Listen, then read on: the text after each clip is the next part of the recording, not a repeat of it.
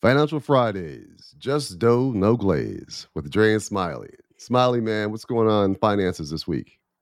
Oh man, finances. You know, I heard a conversation and I heard these people talking about the difference between assets and, and debts and and I wanted to focus in on assets today, like the different kinds of assets. And I'm going to quote mm. Robert Kiyosaki, who's from uh, Rich Dad Poor Dad, Cash Flow Quadrant, He's he's a real estate guru, has a couple books, but he says anything that brings you money is an asset.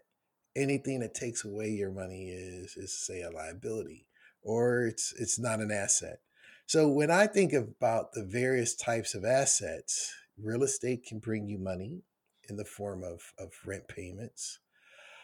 Cash can bring you money in the form of uh, interest payments. So if you have it, even though it's 1%, you can get some cash. A bond, meaning you lend the money to the government or you lend it to a corporation that can bring you income. So royalties, you, you, you there's a lot of people doing podcasts and their content brings them advertisement payments or revenue. So there's a lot of types of assets. And I think if people go back to the Robert Kiyosaki base definition of anything that brings you money is is an asset. What are your thoughts on that, Dre?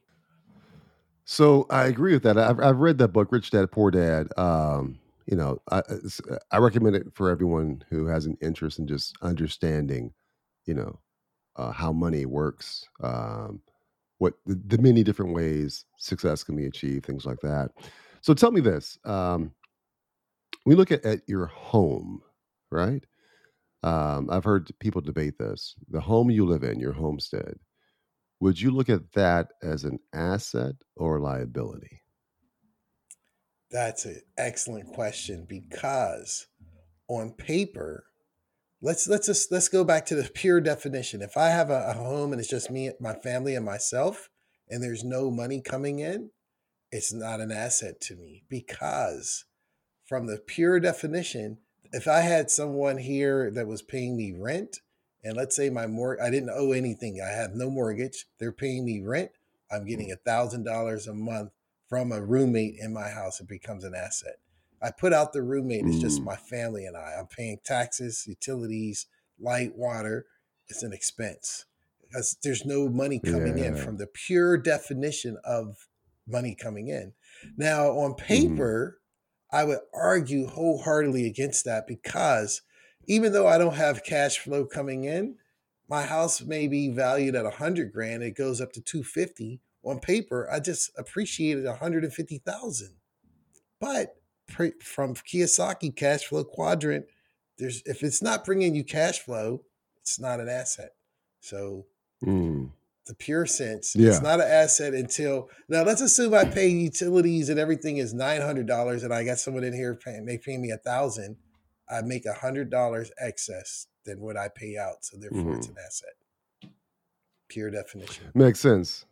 Yeah, makes sense because I remember reading that book um, years ago and sharing that uh, concept with someone that you know the house that we live in, our homestead, is not you know, by pure definition, like you were saying, an asset. You know, it's money going out. Um, and so, yeah, that's something that I think some people have, you know, some challenges with, you know, really embracing. Um, and I think that's also where the idea of this, you know, this BRRRR method that people talk about today, which has been around forever, and you just touched on, which is, you know, finding ways to, you know, buy a property, you know, live in it, rehab it, rent it out, and then go buy the next one and repeat the process. You know, um, I think there's some refinancing in there as well. But yeah, I think I think having a clear understanding of the difference between assets and liabilities um, lays the foundation for financial success going forward. So how would you how would you summarize to wrap things up here, Smile? How would you summarize the importance, why it's important to understand the difference between the two? It, it's it's fundamental of like, almost like breathing. If you believe your asset, your debt is an asset, you're going the wrong way very fast. So it's it's fundamentally basic principle to know the difference between a debt and an asset. Because if you're going, let's say I'm in Chicago and I go east on 80 thinking I'm going to California, I'm never going to get there. or if I'm on 75 in Cincinnati and I go south to to Florida and I'm thinking I'm going to Detroit, I'm never going to get there. So that it's pivotal. You if you're not going in the right direction, certain things are binary. Either it's up, it's down, it's right, it's left, it's on, it's off. That's the same way. You need to know. It, I, you must master it. You have to, that's a fundamental. It's it's fundamentally essential for financial wealth establishment as breathing. You have to know the direction you're going in. You don't want to go the wrong way, Love thinking it. you're going the right way. You're just making friends along the way, Yeah. but you ain't you ain't going where you want to go. so so in, in summary, it sounds like what you're saying, Smiley, is make sure that your financial compass is set in the right direction. Excellent. I love that. Hope everyone has a great Friday. And uh, appreciate the the knowledge there. And once again, we aren't financial advisors. Just dough no glaze. Have a great weekend, everyone. We'll catch you on the next one.